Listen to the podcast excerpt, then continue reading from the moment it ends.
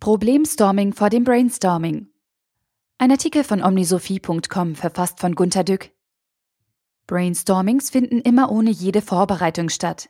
Hey, wir versammeln uns irgendwo zu einem Meeting und da kommt der Chef auch mal und findet, wir sollten mal so ganz plötzlich einige gute Ideen haben, aus dem hohlen Bauch.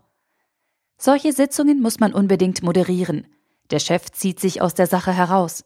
Eine nette Person, gern eine charmante Frau, sorgt dafür, dass der Tag angenehm wird. Sie findet, wir sollten ausschließlich nur gute Ideen bringen. Bitte keine Probleme wiederkäuen, das tun wir doch ohnehin jeden Tag. Die Probleme sind bekannt, daran arbeiten wir schon. Nein, das ist nicht der Sinn des heutigen Meetings. Wir wollen ganz neue Ideen verwirklichen, mit denen wir unser Glück machen werden.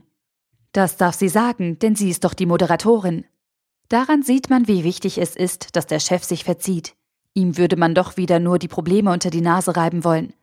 Bitte keine Probleme wälzen, nicht meckern, nur positiv denken, nicht sagen, was nicht geht, nur sagen, was getan werden soll, nur Lösungen, keine Analysen, nur Antworten, keine Fragen.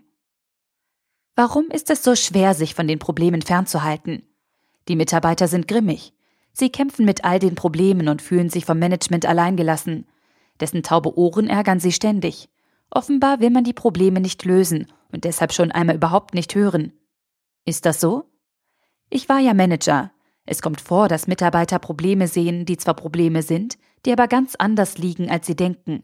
Stellen Sie sich vor, ein Vertriebsmitarbeiter ist ziemlich unfähig. Er verkauft folglich nichts, obwohl er sich nach allen Kräften in ungezählten Überstunden abrackert. Er sieht dann alle möglichen Probleme. Der Kunde ist gemein, der Chef hilft nicht, die Ziele sind zu hoch gesteckt.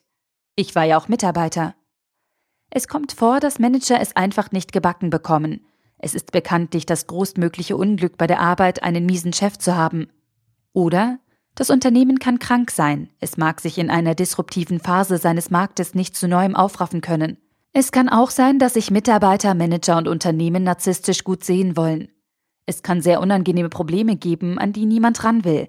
Da beten sie alle insgeheim, dass der Kelch an ihnen vorübergehen möge. Alle diese Probleme kommen niemals gesammelt auf eine Flipchart. Beim Brainstorming darf man sie nicht berühren. Alle müssen tun, als seien das Team, das Management und das Unternehmen bestens gerüstet, sofort alle neuen Ideen erfolgreich umzusetzen. Neue Ideen machen am Anfang Freude. Da kommt zum Beispiel Ihr studentisches Kind mit Mama, Papa, ich komme mit meinem BWL-Studium absolut nicht klar. Glück im Unglück. Ich habe nun gleich drei neue Ideen, wie ich später viel Geld verdiene. Ich studiere Mathe, Jura oder Elektrotechnik. All dies wird gesucht. Der Markt ist da, man muss sie nur beackern, sagt unser BWL-Professor. Man muss es auch können, Kind. Kann ich ja, nur jetzt will ich das BWL-Problem ein für alle Mal lösen und hinter mir lassen.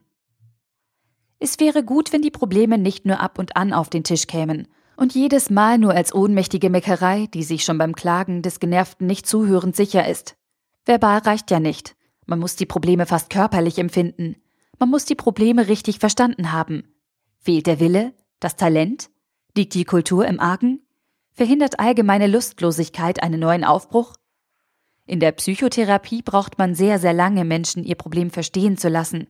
Brainstormings gehen davon aus, dass man Neues anfangen kann, ohne die real existierenden Probleme verstanden zu haben.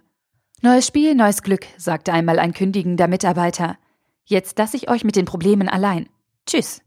Und ich dachte bei mir, auch wenn unsere Probleme hier bleiben, dein Problem nimmst du aber mit. Ich denke, Problemstorming könnte ganz gut sein, auch wenn ich die Bemerkung über den Zeitrahmen einer Psychotherapie im Ohr habe. Bei Menschen sagt man, es wäre gut, wenn Fremdbild und Selbstbild einigermaßen identisch sind, wenn man insbesondere die eigenen Probleme ähnlich beurteilt wie die anderen. So etwas wäre vielleicht auch für Teams gut. Aber die lässt man ja nur auf Bäume klettern und über heiße Kohlen laufen, damit sie ein Team werden. Probleme kommen da nicht vor.